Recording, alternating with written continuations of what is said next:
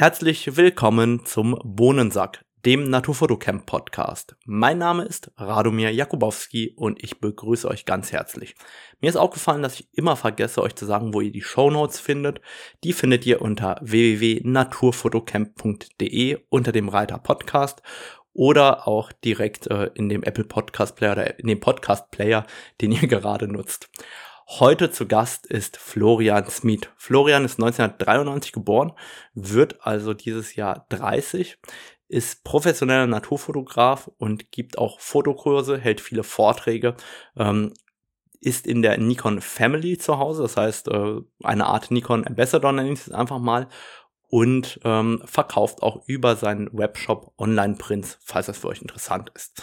Und damit begrüße ich erstmal Florian. Hi Flo, schön, dass du heute da bist. Hallo Rado, danke, dass ich dabei sein darf.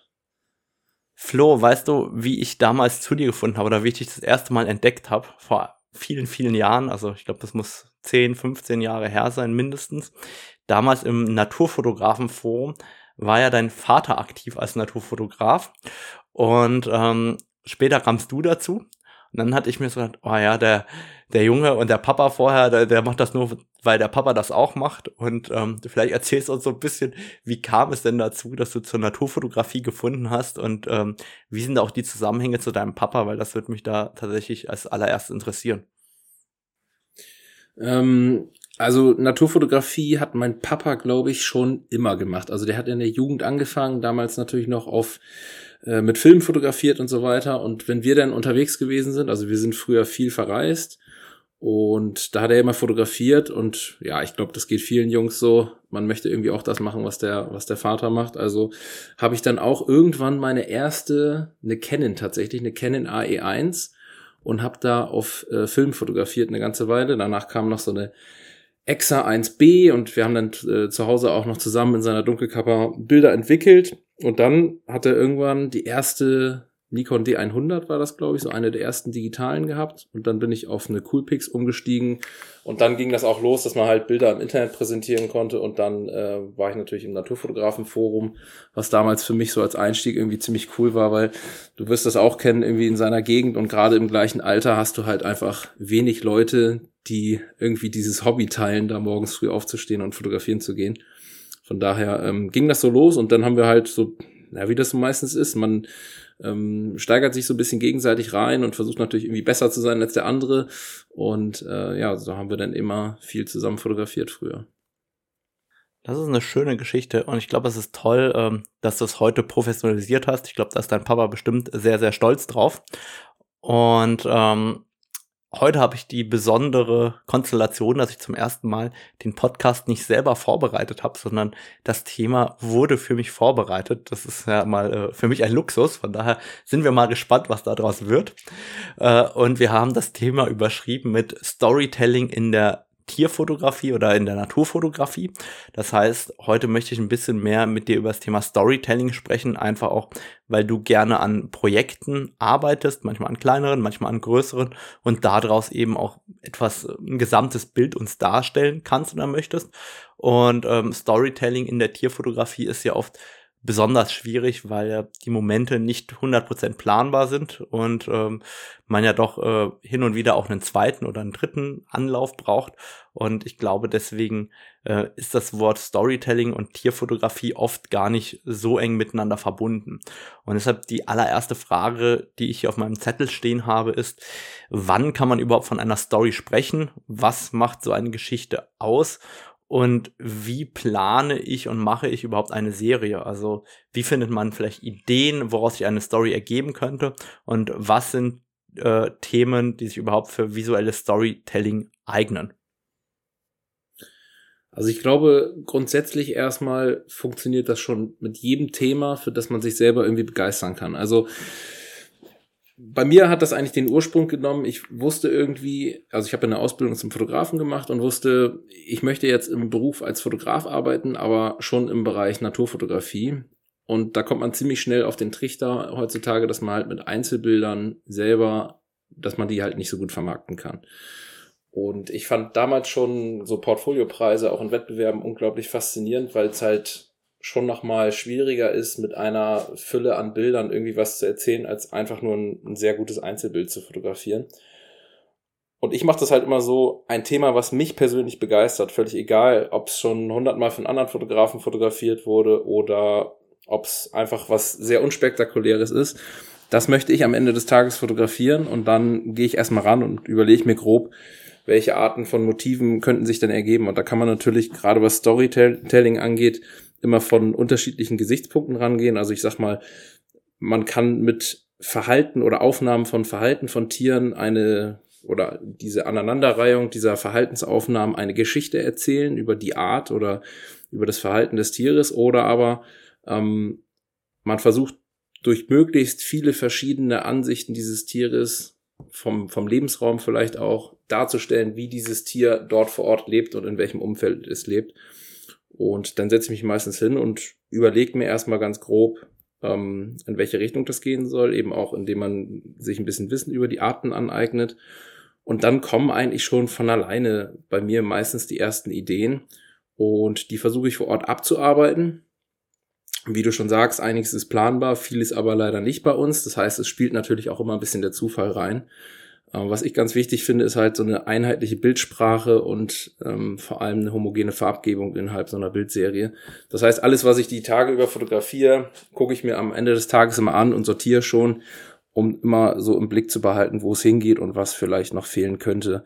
Und dann eben auch in den darauffolgenden Tagen Motive, die ich schon fotografiert habe, die ich vielleicht jetzt nochmal viel besser fotografieren könnte, lasse ich dann eher weg und versuche mich eher auf neue Sachen zu konzentrieren, die dann irgendwie diese Serie beeinflussen und erweitern können. Wie kriegst du denn überhaupt eine homogene Farbgebung hin? Also ich stelle mir das ja immer schwierig vor, wenn ich an einem Tag Sonne habe, am nächsten Regen und am dritten Nebel, dann wird es ja schwer mit einer homogenen Farbgebung, oder nicht? Ja. Also zum Beispiel, ähm, ich nehme jetzt einfach mal von mir eine Bildserie als Beispiel, zum Beispiel die Unglücksher.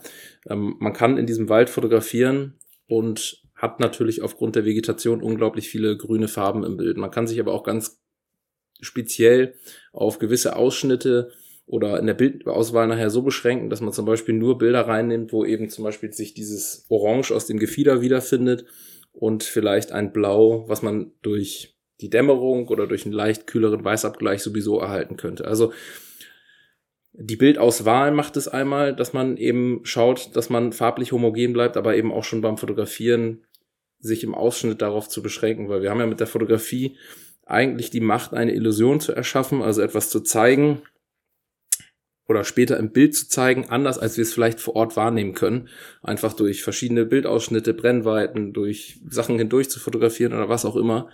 Und das gibt einem schon die Möglichkeit, sehr viel Einfluss darauf zu nehmen, was zeige ich dem Betrachter und was verberge ich ihm vielleicht. Und so kann man dann eben auch farblich homogen arbeiten. Der Sponsor dieser Podcast-Episode ist acfoto.com, der Fotohändler meines Vertrauens. AC Foto unterstützt nicht nur viele Verbände, wie zum Beispiel die GDT, AC Foto veranstaltet auch ein eigenes Naturfotofestival. Das sind die Norddeutschen Naturfototage in Waren an der Müritz. Dieses Jahr findet das Festival vom 24. bis zum 26. März 2023 statt und das schon in der 22. Auflage. Hier kannst du an tollen Workshops teilnehmen, super Vorträge sehen und an einem richtig coolen Fotowettbewerb teilnehmen, bei dem du super Preise einheimsen kannst. Mehr Informationen dazu findest du unter acfoto.com unter dem Reiter Messen und Workshops. Hier findest du übrigens auch andere Gelegenheiten, um das Team von AC Foto persönlich kennenzulernen. Wenn dir das zu viel Aufwand ist, dann klick einfach in den Show Notes auf die norddeutschen Naturfototage oder auch auf den Affiliate-Link zu AC Foto. Da bekommst du nicht nur dein eigenes Angebot, sondern du kannst darüber auch meinen Podcast unterstützen, wenn du bei AC Foto einkaufst. Viel Spaß dabei und jetzt geht's weiter mit dem Podcast was brauche ich denn überhaupt, um äh, aus Einzelbildern eine Serie entstehen zu lassen? Also wie finde ich denn die storyfähigen Bilder und wie finde ich äh, eine rote Linie darin, was ich mache? Puh, das ist schwierig. Also, ich, wenn man jetzt quasi bei Null anfängt und vielleicht noch nicht ganz so lange in der Fotografie drin ist, dann würde ich auf jeden Fall sagen, ähm, beginnen sollte man immer damit, dass man sich erstmal Bildserien oder Fotos von anderen Fotografen anschaut und aktiv hinterfragt, was ist da gerade gut gelungen oder was stört mich vielleicht an dieser Serie und nicht einfach zu schauen, okay, dieses Bild finde ich nicht so gut, sondern interessant ist immer, warum gefällt mir das gerade nicht? Und indem ich das eigentlich über Jahre analysiere, erst bei anderen Bildern, später dann vielleicht auch bei den eigenen Bildern immer aktiv hinterfragen, dann komme ich irgendwann dahin, dass ich schon fast automatisiert feststellen kann, was passt hier gerade gut zusammen und was nicht. Also wichtig bei so einer Bildserie ist zum Beispiel, wenn ich zum Beispiel 14 Bilder nachher habe von einem Tier oder einer Tierart, sinnvoll ist es schon mal, dass es nicht überall der gleiche Abbildungsmaßstab ist. Ähm, dann macht es vielleicht Sinn, dass da mal ein oder zwei geblitzte Bilder drin sind, aber zum Beispiel nur eine komplette Serie aus geblitzten Bildern ist wahrscheinlich auch langweilig. Also die Abwechslung macht es irgendwie. Die macht es aber auch wieder so schwierig, das Ganze am Ende des Tag Tages irgendwie farblich homogen auch hinzukriegen. Ähm, ja, aber das geht eben durch rumprobieren ne? und selber lernen und immer wieder aktiv hinterfragen. Wie du in so einer Story jetzt heran, wenn ich mir vorstelle, die sollen ja zueinander passen? Hast du in deinem Kopf schon ungefähr eine Vorgabe, wie viele Bilder du machen willst? Ich meine, äh, wenn ich mir ein Magazin vorstelle, die brauchen vielleicht zwölf Bilder oder 18 Bilder für eine ordentliche Strecke. Für einen Vortrag brauchst du aber vielleicht eher 50 oder 60 Bilder für das Kapitel. Ähm, gehst du da vorher schon hinein mit der Vorstellung, wie viele Bilder du tatsächlich brauchst oder ähm, machst das hinterher fest? Hm. Also ich habe schon mittlerweile grob eine Vorstellung von dem, was ich brauche. Äh, du hast es eigentlich schon richtig angesprochen. Mit so einer Bildserie kann ich nachher vielfältigste Sachen machen. Alle haben etwas andere Ansprüche aneinander. Zum Beispiel für einen Vortrag brauche ich eigentlich nur Querformatbilder, die sich im Idealfall auch noch ins 16 zu 9 schneiden lassen. Äh, für einen Zeitschriftenartikel sind aber vielleicht auch gerade für Coverbilder auch mal ein, ein starkes Hochformat interessant, was ich wieder im Vortrag nicht verwenden kann. Ähm, und trotzdem obwohl ich dann zum Beispiel im Vortrag dieses Hochformat vielleicht nicht zeigen kann, muss die Story ja trotzdem erzählbar sein. Also ich versuche dann schon einen gewissen Bildpool zu erschaffen, aus dem ich all diese Sachen irgendwie ähm, ja bedienen kann. Die Problematik ist natürlich, dass man meistens gar nicht genug Zeit hat, 50 gute Bilder für so eine Bildserie zu fotografieren, wie man sie jetzt vielleicht im Vortrag bräuchte. Ähm, deswegen bauen wir unsere Vorträge eigentlich mittlerweile immer so auf, dass man halt nicht nur gute Naturfotos hat, sondern auch viel Making-of, um den Leuten eben dieses Erlebnis in der Natur irgendwie näher zu bringen, was mir bei Vorträgen fast wichtiger ist, als diese ähm, super Bilder zu zeigen. Das heißt, in der Regel brauche ich auch für einen Vortrag nicht ganz so viele Bilder, wie du das gesagt hast, sondern ich komme auch mit 20, 25 Bildern klar, je nachdem, wie man diesen Vortrag am Ende des Tages aufbaut. Aber Ziel ist es natürlich immer, so viele Bilder wie möglich zu bekommen ähm, ist dann eben die Frage, ob man es zeitlich hinbekommt. Jetzt äh, sprichst du gerade an, ich mache mal gerade einen kleinen Seitenschwenk, gerne Querformat, äh, meistens 3 zu 2, in 16 zu 9 sollen die auch funktionieren. Wenn das jetzt jemand hört aus der, ich nenne es mal jüngeren Generation oder der Social Media Generation, der kriegt ja gerade irgendwie äh, Augenkrebs, weil der denkt er im Format 4 zu 3 Hochformat oder äh, wie soll ich sagen, 16 zu 9 Hochformat ähm, beeinflusst die visuelle Wahrnehmung, dass viele Menschen mittlerweile ihre Bilder eher auf dem Smartphone konsumieren. Deine Fotografie, also stellst du fest, dass du auf einmal mehr Hochformate machst oder brauchst oder dir die manchmal fehlen? Hm.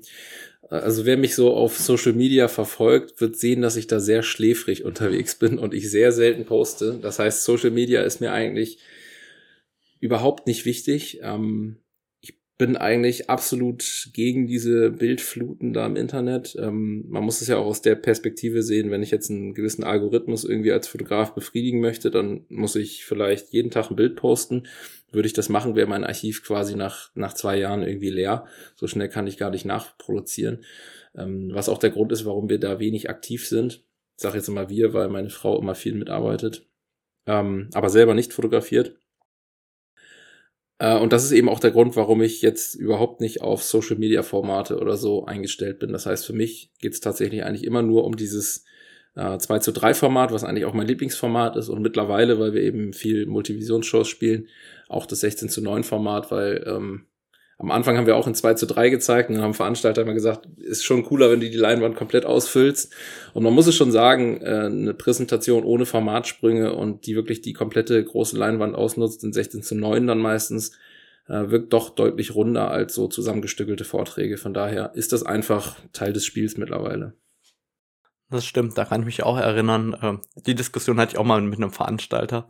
Äh, ich habe gesagt, ich mache aber 3 zu 2 und er so, wir wollen aber 16 zu 9 und dann haben wir echt in der Nacht nochmal umgemodelt auf 16 zu 9, damit das äh, die ganze Leinwand einnimmt, wird nur problematisch, wenn man mal ähm, zu nah dran ist mit dem Tele und oben und unten dann ein bisschen was fehlt. Das ist dann, wenn sehr formatfüllen wird, wird das dann ja echt äh, manchmal zum Problem. Vielleicht äh, sollten wir nicht so nah an die Tiere rangehen beim Fotografieren. Oder so ganz kleine Tiere unten am Bild dran sind auch manchmal echt schwierig. Aber man stellt sich halt mit der Zeit auch auf diese Formate irgendwie so ein bisschen ein. Ja, das ist aber auch witzig, wenn du äh, nur kleine Tiere unten rechts und unten links im Vortrag zeigst, dann fängt mit der Zeit an, das Publikum mal aufzustehen, um zu gucken, welches Tier drauf ist.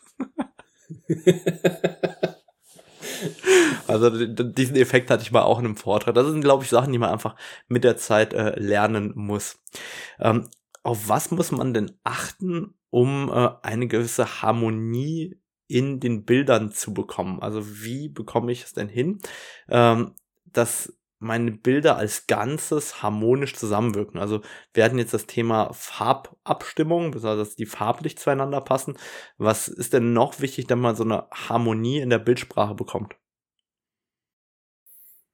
Also ich glaube, es ist wichtig, für sich, und das hört man eigentlich überall in der Fotografie, und mir ist das eigentlich auch schon ein bisschen lästig, das, äh, das quasi immer wieder zu sagen, aber irgendwie ist auch was Wahres dabei.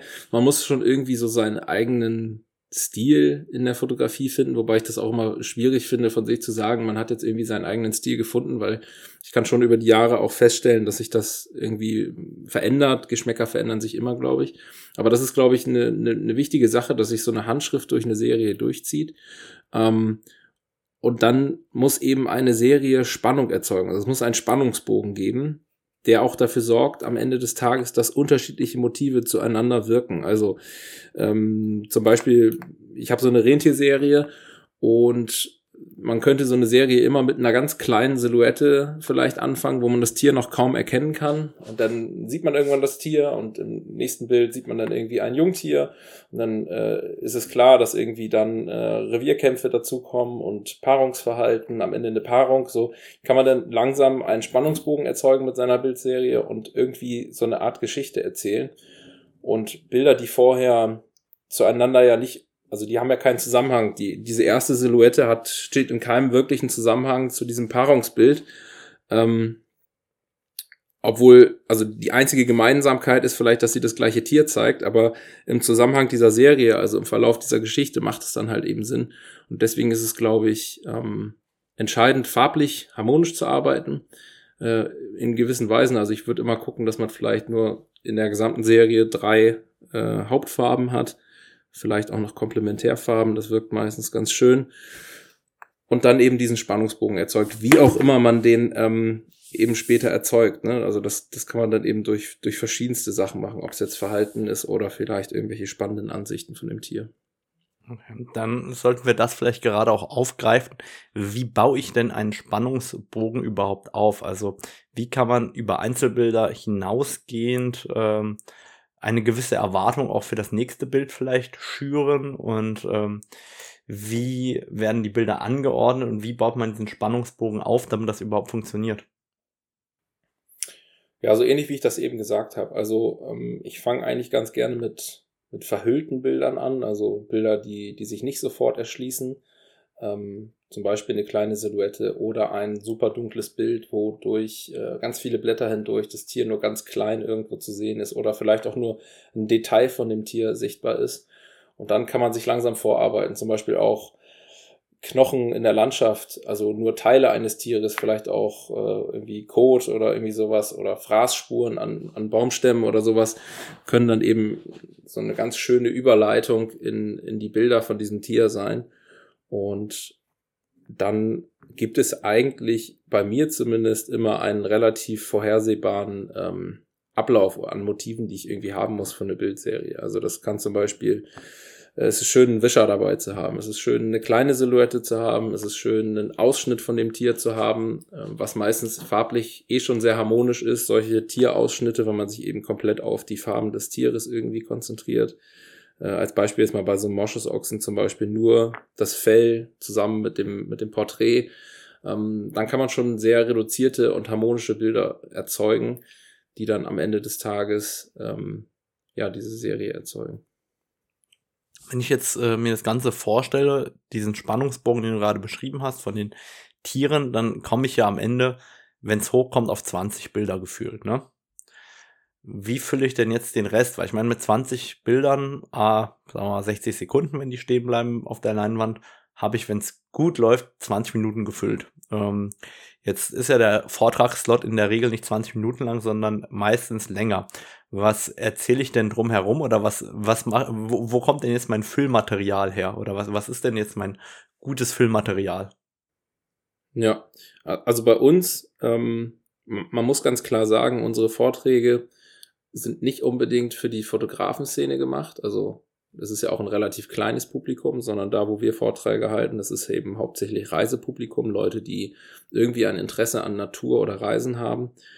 Und für die ist es eben super interessant, weil sie es vielleicht selber noch nicht so erlebt haben oder weil sie vielleicht mal vorhaben, das in, in irgendeiner Art und Weise ähnlich zu erleben, ähm, zu sehen, wie wir leben. Also zum Beispiel, wenn ich in den Sarek gehe im Winter, wie mache ich das? Was habe ich an Ausrüstung dabei? Was ist da vielleicht passiert? Äh, wie bin ich mit den Temperaturen klargekommen? Oder ähm, auch bei, bei anderen Projekten ähm, im Zelt schlafen, draußen sein, jeden Morgen vor Sonnenaufgang unterwegs zu sein. Also all die Geschichten drumherum sind für viele Leute viel, viel spannender als das Einzelbild am Ende. Wir versuchen eigentlich in den Vorträgen mit den Dia-Shows und diesen Bildserien rund um die Tiere ähm, dann eher diese Emotionen zu erwecken. Und okay, das heißt also wirklich dieses Dabeisein und das Gefühl, dass du oder dass ihr zusammen vor Ort empfunden habt. Genau richtig. Ähm, das ist eigentlich auch mir total wichtig, weil ich kenne super viele Naturfotografen, die über diesen ornithologischen oder biologischen Hintergrund zur Naturfotografie gekommen sind. Und bei mir ist der Hintergrund einfach anders. Also du hast es ja am Anfang eigentlich mit meinem, meinem Vater angeschnitten. Für mich war Natur Abenteuer und draußen sein. Irgendwie die äh, Natur spüren und alles um einen drumherum wahrnehmen. Und Tiere waren da spannend, aber waren gar nicht der Hauptauslöser. Also wir waren selten unterwegs und haben Vögel beobachtet zum Beispiel. Und das ist auch nach wie vor das, was mich am allermeisten irgendwie fasziniert, Zeit draußen zu verbringen. Und das ist, glaube ich, auch der Hintergrund, warum die Vorträge mittlerweile so aufgebaut sind, wie sie aufgebaut sind. Weil ich glaube, dass man die, die größere Masse an Menschen mehr für Natur begeistern kann, indem man ihr nicht nur zeigt, was da draußen total schön ist, sondern auch, wie es ist, da draußen zu sein, dass sie sich da irgendwie reinfühlen können. Das glaube ich tatsächlich auch, dass das einen sehr, sehr schönen Impact haben kann, weil viele dieses Gefühl noch nie hatten, irgendwo mal draußen aufzuwachen, morgens zum Sonnenaufgang hochzugehen oder sonstiges. Ähm, das ist ja ein Erlebnis, das uns oftmals vorbehalten ist, einfach weil wir gerne da rausgehen. Jetzt ist hier eine schöne genau, Frage formuliert. Ja Schieß los. Es ist ja, es ist ja für die meisten auch, wenn man sich das so überlegt, erstmal total unbequem. Warum soll ich äh, so früh loslaufen im Dunkeln äh, mit Stirnlampe und auf so einen Berg steigen? Da haben wir halt den Vorteil, wir haben diesen Ansporn immer durch unsere Fotografie. Und ich habe so viele Leute auch an Fotokursen mittlerweile erlebt, die total verblüfft sind, wie schön das eigentlich draußen sein kann, wenn man dann mal losgeht. Und ich glaube, wenn du das einmal erlebt hast oder dir das einmal richtig gezeigt wurde, dann ähm, ist die Hemmschwelle geringer, das vielleicht selber auch mal auszuprobieren.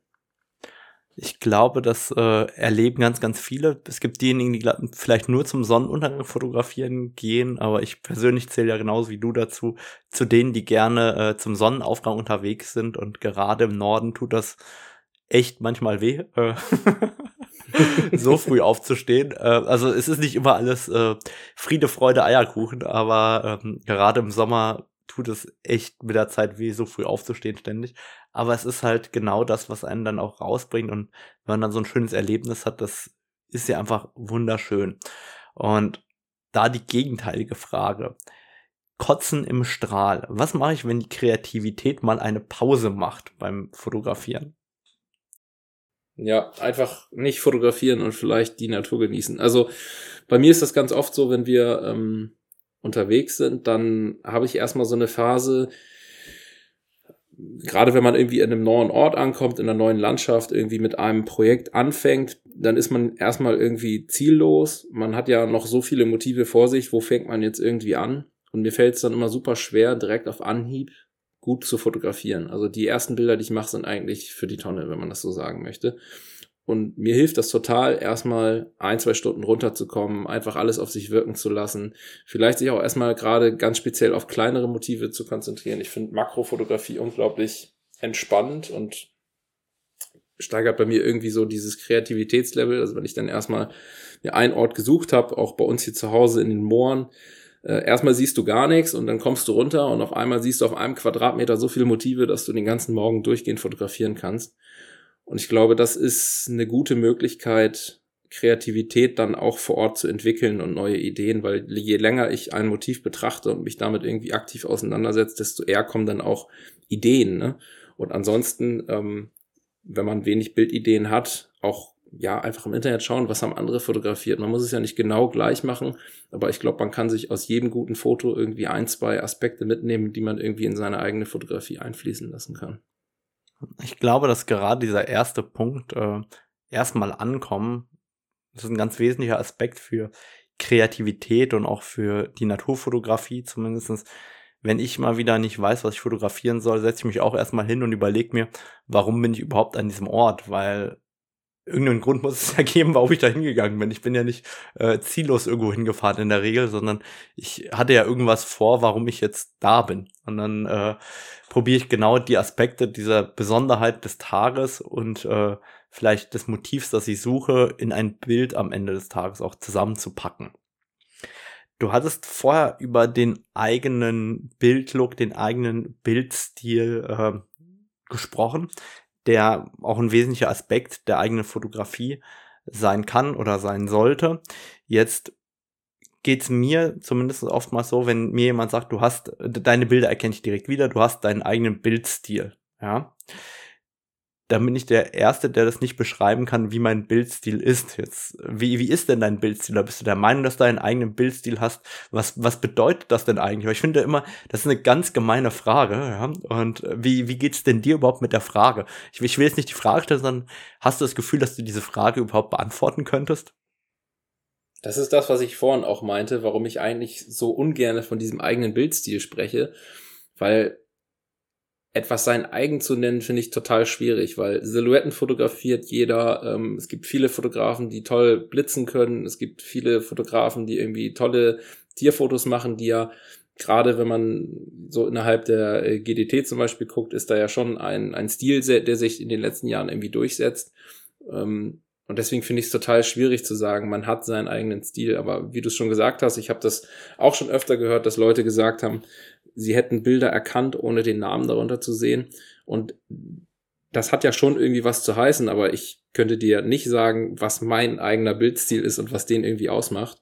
Ähm, ich weiß nur, dass ähm, mich klassische Naturfotografie irgendwie damals zunehmend gelangweilt hat. Also äh, Libellen vor homogenem, scharfen, äh, unscharfen Hintergrund zu fotografieren. Du weißt halt einmal, wie es geht und dann kannst du es immer wieder irgendwie wiederholen. Und wenn du dann draußen unterwegs warst, ähm, und das Bild zu Hause archiviert hast und es dir zwei Jahre später anguckst, dann siehst du zwar dieses Bild, aber es erzählt dir überhaupt nichts mehr von dem Morgen, als du da unterwegs warst. Und das war damals für mich so ein bisschen der Punkt, wo ich gesagt habe, okay, irgendwie muss ich versuchen, die Stimmung vor Ort äh, irgendwie mit einzufangen. Also dem, dem Betrachter irgendwie mehr Informationen zu geben, als einfach nur das Tier, was da abgebildet ist. Und ja, deswegen hat sich bei mir die Fotografie so in die Richtung äh, entwickelt. Würde aber nicht sagen, dass das jetzt den eigenen Bildstil ausmacht. Also das finde ich auch total schwierig. Ja, also ich unterhalte mich ja auch mit Sandra total gerne darüber. Und wir haben immer festgestellt, dass es, glaube ich, nicht unbedingt der eigene Bildstil ist, wie die eigene Wahrnehmung und die eigene Emotion, die man in dieses Bild hineinpacken möchte. Und weil ja die Wahrnehmung von jedem unterschiedlich ist, entstehen ja vielleicht auch unterschiedliche Bilder. Zumindest war das so unser Gefühl davon, äh, wa warum wir das so wahrnehmen. Ja, das glaube ich auch. Jetzt hast du ja selber gesagt, äh, Thema Unglücksheer hast du mal angesprochen und ähm, eigener Bildstil. Äh, ich habe ja damals das Portfolio gesehen, als ich in der Jury vom äh, Fritz Pölking Preis gesessen habe. Und du weißt ja, das habe ich schon selber gesagt, ich habe dafür lange gekämpft, weil ich das unglaublich stark fand, das Portfolio. Und ich hätte es dir auch gar nicht zugeordnet, das äh, hat ja auch festgehalten. Also ich dachte ja, dass das eigentlich äh, vom Erland Haberg ist so gefühlt, also auf jeden Fall von einem Skandinavier weiter oben gefühlt. Und ähm, wenn ich mir jetzt dieses Portfolio angucke, ihr findet das übrigens unter floriansmeet.com. Äh, ich verlinke es natürlich auch in den Show Notes. Ähm, und wer jetzt Auto fährt, sollte vielleicht rechts ranfahren, um sich die Bilder auch anzuschauen. Lass uns dieses Portfolio doch mal ganz kurz vielleicht ähm, überblicken. Wenn ich mir das angucke, es sind vier Kacheln von links nach rechts und vier Kacheln von oben nach unten. Das heißt, wir haben 16 Bilder, wenn ich in Mathe aufgepasst habe. Ne? Und ich sehe, also ich, ich, ich beschreibe als erstes, was ich sehe, und dann erzählst du mir, was du eigentlich äh, erzielen wolltest, vielleicht. Das, äh, vielleicht fangen wir so an. Dann, äh, wenn, wenn du es erzählt hast, kann ich nur sagen, ja, genau. Aber äh, hinterher, dann, dann, dann weißt du wenigstens, was ich ja sehe. Ich sehe einen relativ großen ähm, Blau- und Dunkelanteil teilweise, einen gewissen Anteil an äh, grünlich-bläulich schimmernden Farben, also ein Tacken heller, aber immer noch nicht äh, hell, würde ich sagen. Ähm, aus dem Bauch heraus mindestens eins, zwei, drei, vier Blitzbilder, äh, fünf Blitzbilder. Ich gucke gerade drüber. Ähm, und ein bisschen Close-up. Ich, ich würde sagen, so, so richtig Naturlicht mit äh, Tageslicht sind da nur drei Bilder dabei, die äh, Bilder vier, fünf und sechs. Und ich klicke die einfach mal an und gehe die mal ganz kurz durch. Dann kannst du mir sagen, ob ich deine Bilder richtig deute. Weil ich glaube, das ist ja auch ganz spannend äh, zu, zu sehen, wie, dass wir uns einfach mal über diese Bilder unterhalten. Das habe ich in der Form noch nie gemacht, aber vielleicht äh, bringt das auch mal einen Mehrwert, um da jetzt mal durchzuklicken durch so eine Serie. Das allererste Bild ist ein Hochformat, ja, also weder 16 zu 9 noch Querformat. ähm, wir sehen den Vogel ganz klein als Silhouette und schön oben den Himmel nochmal aufgefüllt äh, mit den sind das Kiefern, mit den Kiefernästen und unten sieht man den Vogel in ganz klein, äh, sauber komponiert, äh, greift super ineinander rein. Also äh, das Eröffnungsbild, das du gesagt hast, klein als Scherenschnitt, richtig? Mhm, genau. Super. Ja. ja, bei dem Bild war das so, ich wollte halt diesen Kontrast, also dieser, dieser Wald hat unglaublich viel Totholz, was den eben auch so faszinierend und schön macht. Und da sollte eben auch nicht nur diese Silhouette sein, sondern eben auch der Kontrast zwischen lebendigem Baum, der von oben reinragt, und dem, dem toten, abgestorbenen, wo auch der Vogel drauf sitzt. Okay, das passt gut zusammen. Also, dass der andere tot ist, der hätte auch ein Laubbaum sein können, wo die äh, Nadel, äh, wo die Blätter abgefallen sind, hätte auch sein können. Aber ja. Dann wir das zweite Bild wieder eine schöne Komposition. Kann sein, dass es mit dem Fischei gemacht ist. Äh, einmal angeblitzt, der Vogel in dem einzigen freien Raum sozusagen, der unter dem Ast bleibt. Ja, ist richtig. Ist sogar mit einem Fischei, genau. Hast du richtig gesehen. ich, bin, ich bin besser, als ich gedacht ja. habe dabei. Ja, ich mag eigentlich diesen Fischei-Effekt überhaupt nicht so gern, aber ähm, man muss eben, weil der so, so ausgelutscht ist durch diese ganzen Action-Cams und so, aber ähm, da war das halt so, dass man diesen unglaublich schönen verdrehten Ast im Vordergrund hat und durch die Verzerrung von dem Fischei kann man das halt zusätzlich betonen, deswegen das Fischei in dem Fall. Aber man nimmt den Fischer-Effekt auch gar nicht so sehr wahr. Man hat nur eine ganz leichte Bildfeldwölbung unten. Ich glaube, du warst einfach halbwegs gerade ausgerichtet. Dadurch ist der Fischer-Effekt eigentlich ja nur an den Rändern zu sehen und äh, die saufen ja ab dadurch, dass du ja äh, quasi nur in der Mitte geblitzt hast. Der Mond war der Absicht, da war der Zufall. Äh, der war also der war erstmal nicht beabsichtigt. Ähm, ich habe ihn dann aber gesehen und habe dann schon so aktiv so gestaltet, dass er halt mit drin ist. Okay, weil ich hätte mir auch vorstellen können, dass du das Stativ aufstellst und dass der Mond bewegt sich ja im Laufe dieser Serie, äh, die du schießt. Und dann hätte es ja auch sein können, dass er vom Ast verdeckt ist. Das war ja vorher äh, nicht so klar. Und dann kommen wir zum ersten klassischen Bild, dem dritten. Äh, eine Abflugszene vom Ast. Ein Baum im Vordergrund, schön gestaffelt warme Farbgebung im Vergleich zu den anderen. Die waren vorher ja recht kalt, aber da haben wir auch quasi Vorder-, Hintergrundfarben und Flügelfarben halbwegs zueinander abgestimmt von der Wärme her. Ja, genau. Die, äh, die Kiefern, die da wachsen, haben halt äh, glücklicherweise in der Baumrinde genau den gleichen Farbton wie, wie der Unglücksseher am Gefieder. Und das war erst ein Blitz, was ich, äh, ein, ein Bild, was ich auch geblitzt hatte. Ähm, das habe ich auch nach wie vor im Archiv. Ich finde die Aufnahme an sich auch nicht schlecht. Aber es waren halt einfach so viele Blitzbilder schon in, in dieser Bildserie drin, dass ich mich dagegen entschieden habe. Ähm, weil in dem Fall eben dieses natürliche Bild einfach für die Serie besser war. Als Einzelbild weiß ich gar nicht unbedingt, ob es besser ist, aber es war für die Serie auf jeden Fall besser. Ja, also ich finde, das Einzelbild, äh, ist es halt das erste Bild, das so richtig schön, äh, also ich sage mal, das ein bisschen klassischer ist, äh, wo man halt auch den Vogel so, so richtig gut dann das erste Mal erkennen kann. Danach haben wir ein Bild, äh, ob es geblitzt ist oder Sonne, das kann ich jetzt auf dem Bild nicht beurteilen. Da guckt nur der Schnabel zwischen den Bäumen durch. Mhm. Alles anders unscharf. Ja, das ist äh, Tageslicht. Tageslicht ist ja, nicht geblitzt. Genau, und soll, sollte so ein bisschen auf dieses Verhalten hindeuten. Ne? Also Unglücksherr legen ja in der Baumrinde Futtervorräte an und ähm, Genau, also die, die Unglücksserie ist tatsächlich, Unglücksserie ist tatsächlich auch noch nicht abgeschlossen. Ich würde gerne noch ein paar mehr Verhaltensbilder reinbekommen. Bloß da ist halt der Herbst nicht, nicht unbedingt die ideale Zeit, wo ich damals fotografiert habe für Verhaltensbilder. Aber das Verhalten ist eben ganz, ganz typisch für den Unglücksseher.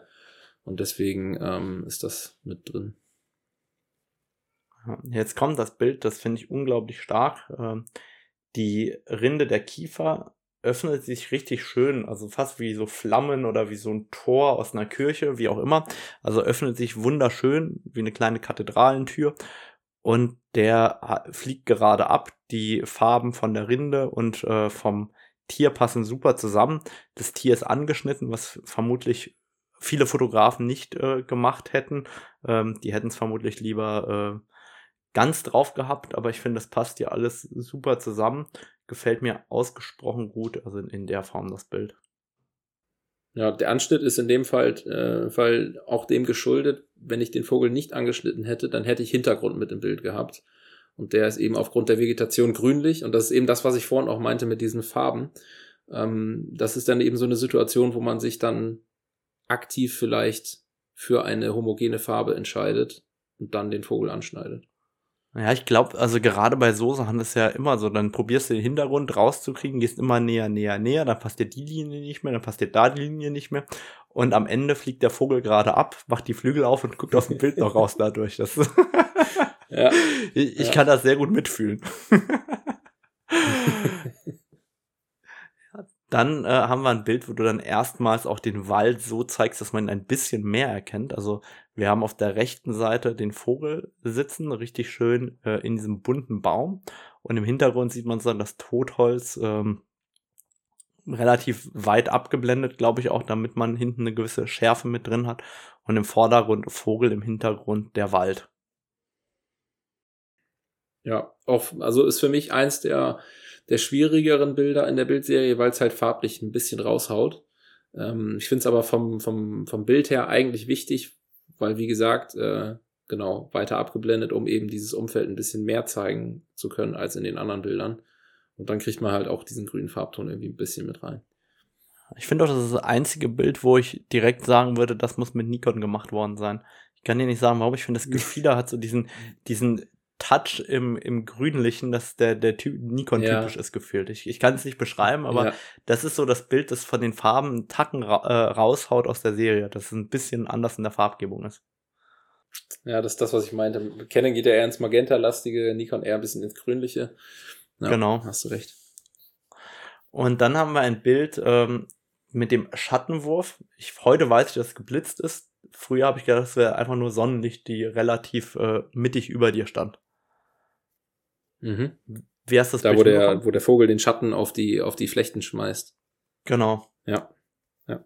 Ja, auch so ein Bild. Also ich habe vorher, also diese Flechten gehen ja auch so ein bisschen in, ins Grünliche rein. Und eigentlich war nur der Plan, die irgendwie mit in diese Bildserie reinzukriegen, weil die halt so, so typisch für die Landschaft da sind. Und ich habe ähm, ein Foto gemacht, wo, also da ist direkt vor, vor dem Stein ist ein kleiner Ast und da sind die öfter gelandet.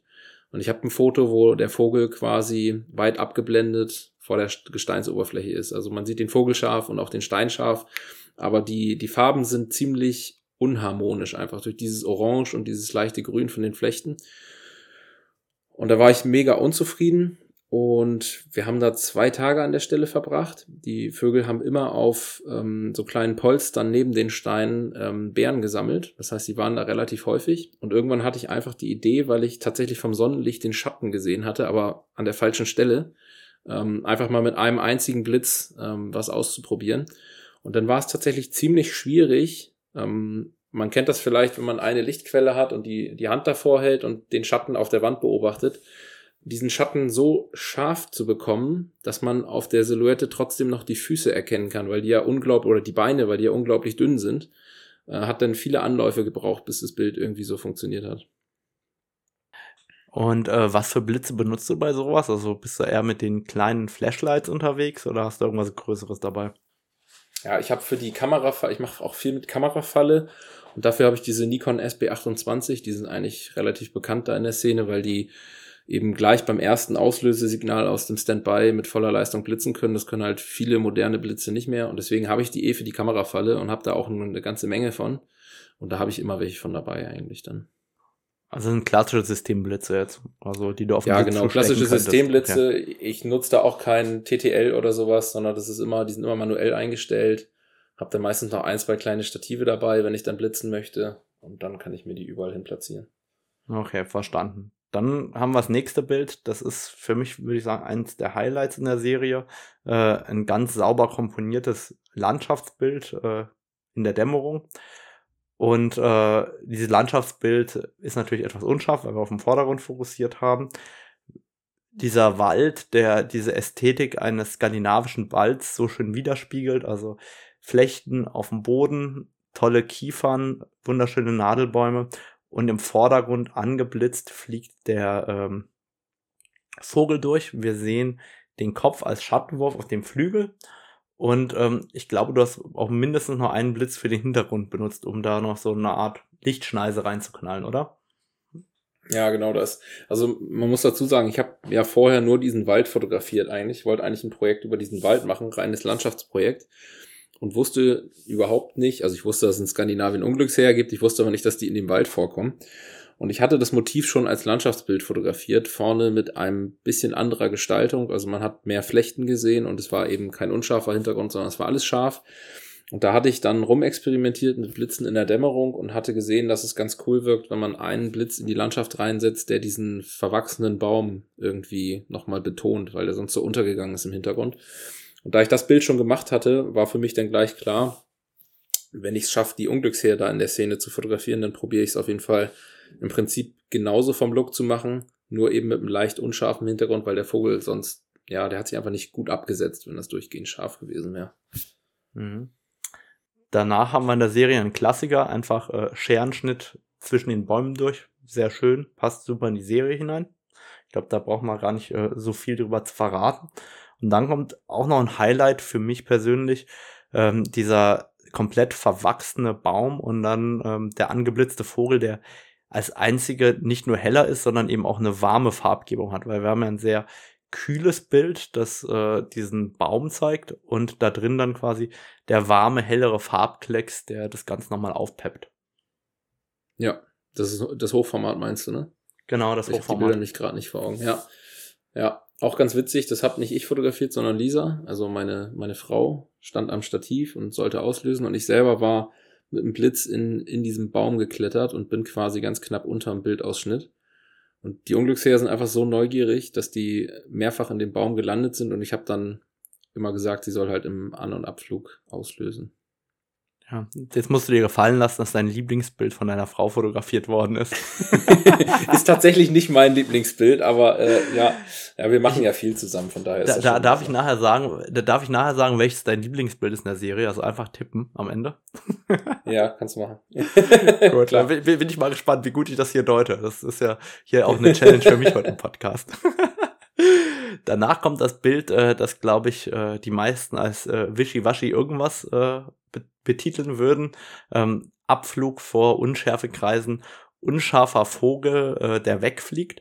Und wenn man nicht wüsste, dass es eine Vogelserie ist, ich, ich glaube, hier kann man eigentlich gut über das Thema Serie auch sprechen, wüsste man gar nicht, was auf dem Bild zu sehen ist, weil als Standalone-Bild äh, erkennt man noch nicht mal den Vogel mehr.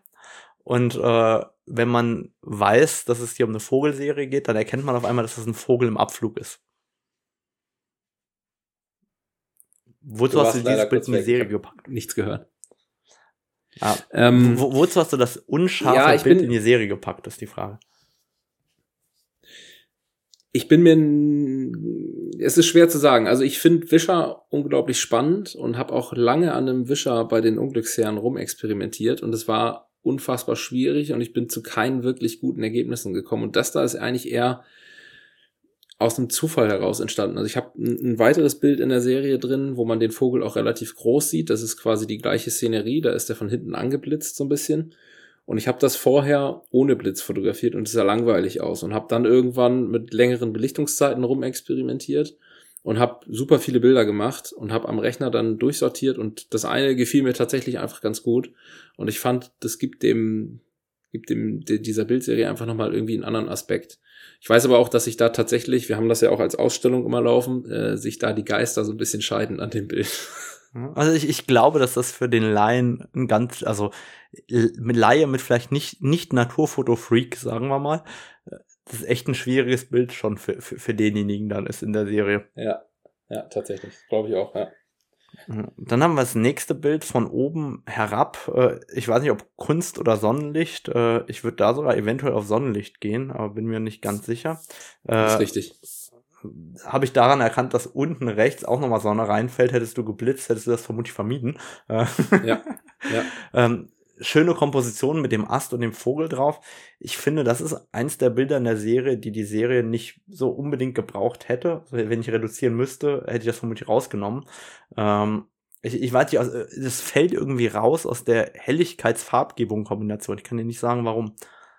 Ja, ich bin auch nach wie vor nicht ganz, also ich habe, und man hat ja meistens so eine Idee, bevor man, ähm, das sind ja größtenteils geplante Motive, also äh, Bilder, die nicht ganz so spontan entstanden sind, wie wenn jetzt jemand in den Wald geht und einfach mal Vögel fotografieren möchte. Das heißt, ich musste ja auf diesen Baum raufklettern, habe da oben die Kamera mit Stativ und so weiter im Baum befestigt.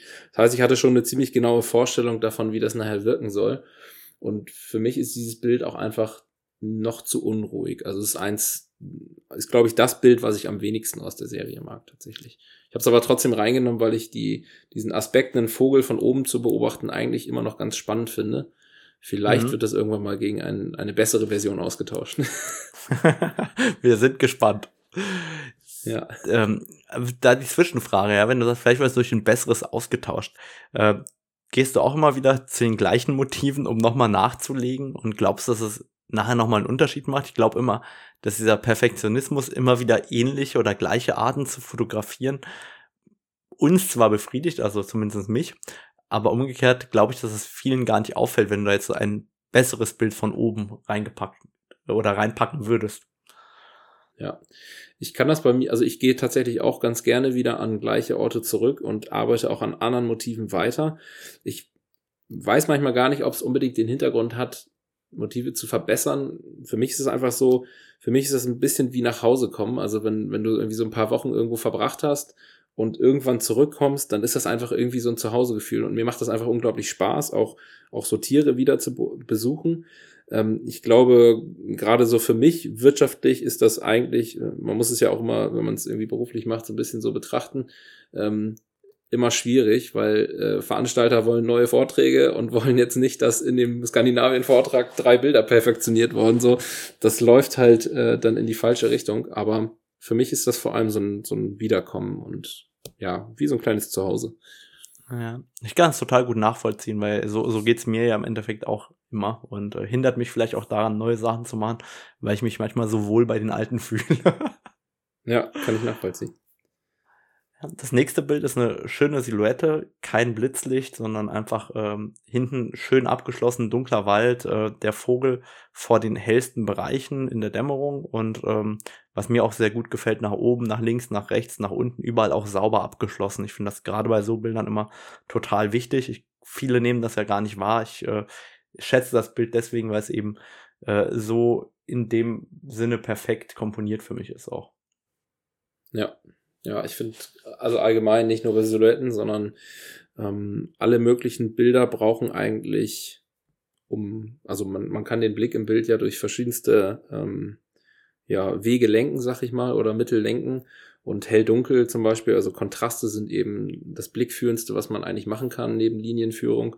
Und eine natürliche Vignette, die jetzt nicht äh, durch eine super starke Vignettierung des Objektivs oder durch eine nachträgliche Bildbearbeitung erschaffen wurde, die auch nicht in jedem Fall dunkler sein muss, sondern die einfach einen schönen Rahmen um das Motiv oder um das Bild bildet, ist halt unfassbar gut für die Blickführung und lässt halt Bilder gleich viel harmonischer wirken. Genau, also das finde ich auch gerade bei solchen Bildern kommt das richtig, richtig gut zur Geltung.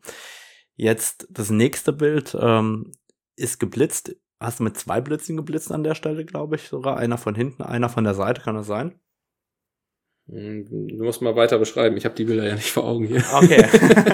das ist das Bild, äh, ich glaube, das habt ihr auch als Postkarte immer mit dabei, dieses hellblaue Bild mit äh, ja. dem, oder das einzig halbwegs formatfüllende Bild, das ihr gemacht habt oder das du gemacht hast, äh, ist ein oder zwei Bilder. Und ähm, warum hast du so einen kalten Farblook bekommen? Ja, also das Bild ist an der gleichen Stelle entstanden wie das gewischte Bild.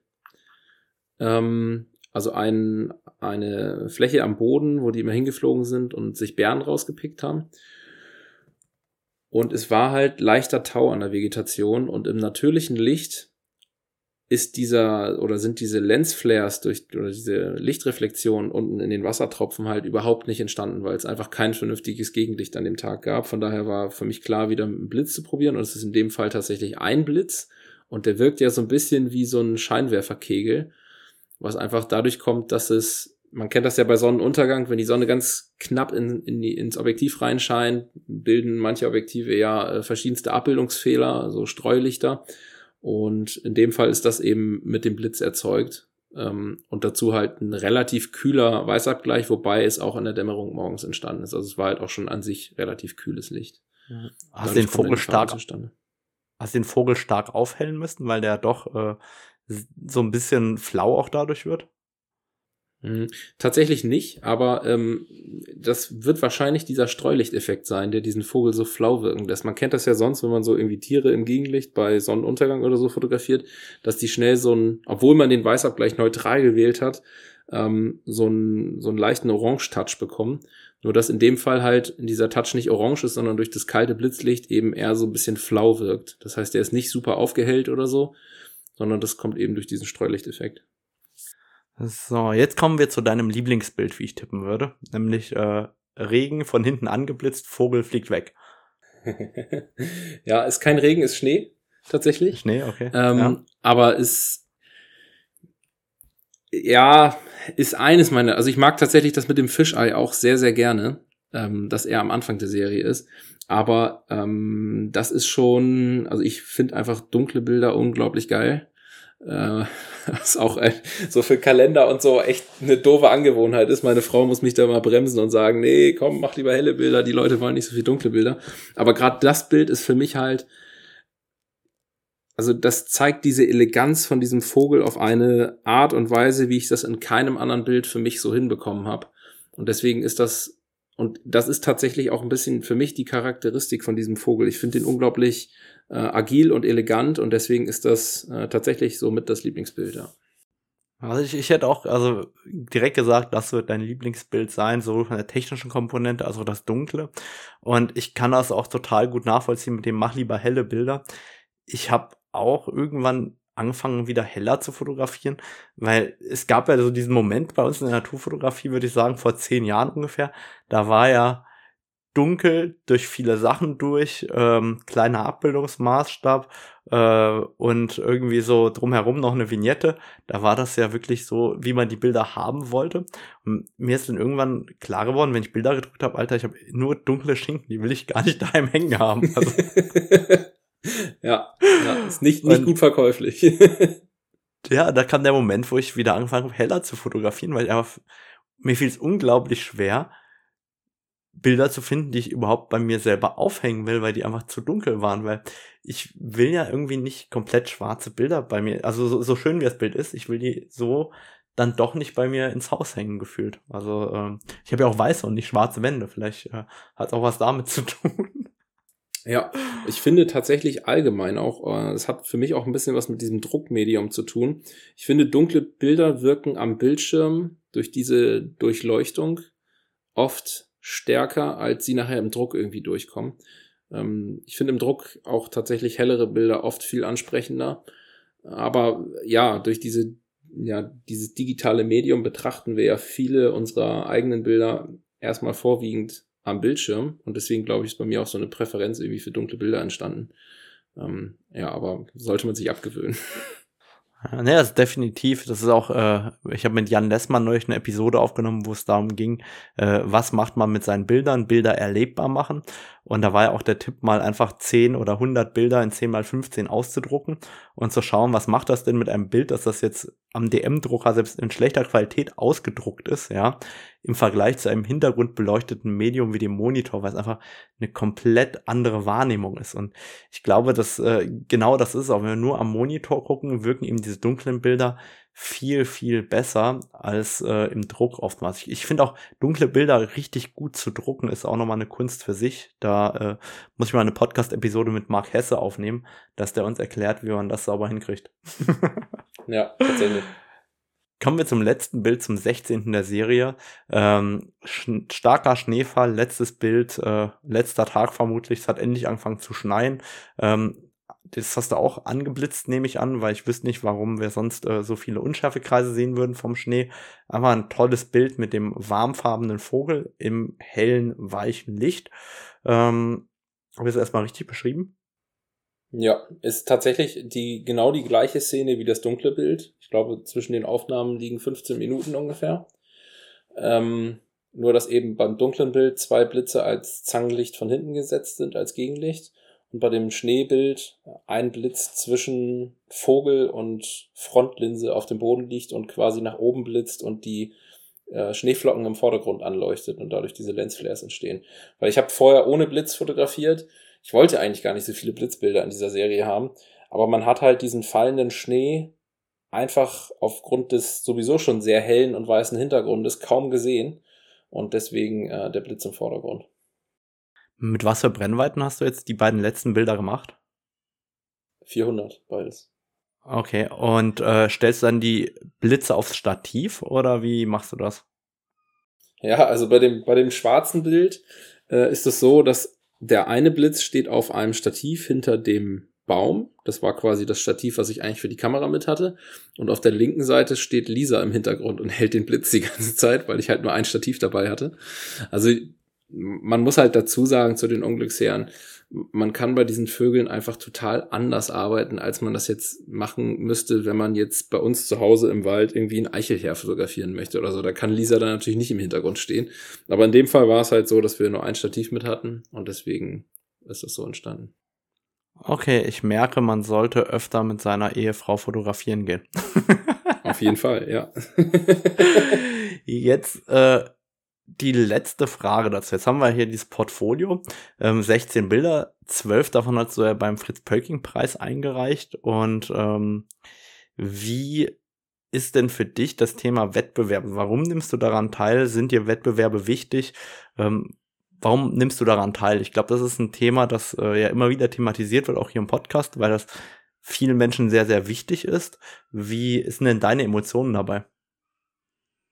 Also die Emotionen haben sich auf jeden Fall über die letzten Jahre stark verändert. Ähm, angefangen, also ich bin so ein kompetitiver Mensch, glaube ich. Also ich, ich mag den Wettbewerbsgedanken grundsätzlich schon und ich glaube, der hat mich auch in der Anfangszeit so ein bisschen getrieben. Ähm, fand es toll, in Wettbewerben ähm, Erfolge zu haben. Es ist ja auch irgendwie eine Bestätigung für seine eigene Fotografie.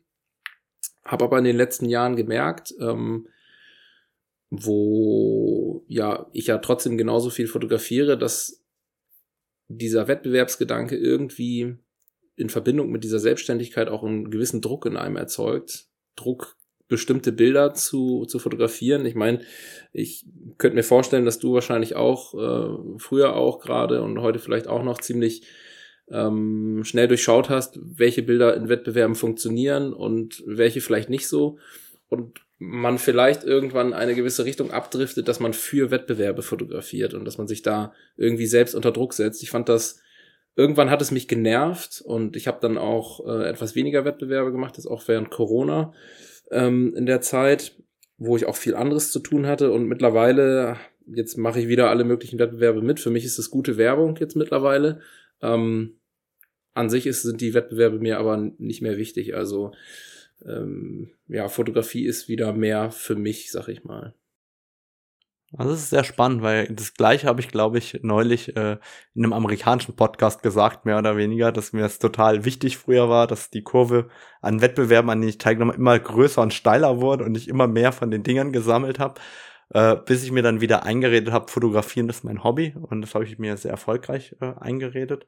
Und heute äh, nehme ich nur an den Wettbewerben teil, die mir einen Reminder schicken. Ich habe jetzt drei Jahre in Folge den Wildlife Photographer of the Year verpasst, weil der mir irgendwie keinen Reminder geschickt hat. weil die meisten Wettbewerbe schicken dir immer noch 30 Tage, noch 10 Tage, noch mal 10 Tage verlängert und dann reiche ich immer irgendwann ein. Und ähm, das ist tatsächlich für mich auch nur noch das Marketing-Tool, weniger dieser kompetitive Gedanke mehr, sondern auch genau wie du es beschreibst. Aber ich glaube, dass diese Kurve, die wir da durchlaufen, ist ganz normal und vermutlich ist es wie auch die Fotolernkurve, dass du irgendwann mal, was weiß ich, ein HDR toll findest oder ein Color Key oder irgendwelche Dinge, für die du dich zehn Jahre später schämst. Ähm, ich glaube, genauso ist es mit den Wettbewerben, dass du die irgendwann in deiner Karriere super reizvoll findest und es dann irgendwann deutlich äh, weniger attraktiv wird. Ja, ich finde, dass also der Wettbewerbsgedanke ist grundsätzlich gut, äh, habe ich ja schon gesagt, da bin ich auch ein Fan von, aber ich finde, dass gerade im Naturfotobereich Wettbewerbe in den letzten Jahren auch eine, eine gewisse Dynamik unter Hobbyfotografen entstehen lassen hat, die, die so einen Erfolgsdruck erzeugt, dass Leute auch dazu bereit sind, Bilder zu machen, die man vielleicht in dem Fall einfach nicht machen sollte, weil, weil man Tiere stört oder so. Und ähm, deswegen, ja, sehe ich so Wettbewerbe mittlerweile auch ein bisschen kritisch, aber es ist ja, wie du gesagt hast, es ist einfach ein schönes Marketing-Tool und da äh, werden Leute auf mein, äh, einen aufmerksam und man, man ähm, ja, bekommt ein bisschen Bekanntheit. Super, ich denke, das ist ein schönes Schlusswort. Ähm, ich bedanke mich heute erstmal für den Podcast und äh, vielen, vielen Dank, dass du heute dabei warst. Und nochmal für euch, die, die jetzt direkt äh, auf die Website draufschauen wollten, floriansmeet.com. Ich verlinke auch wieder alles in den Show Notes und an dich, Flo, vielen, vielen Dank, dass du dir die Zeit für uns heute genommen hast. Danke, dass ich dabei sein durfte.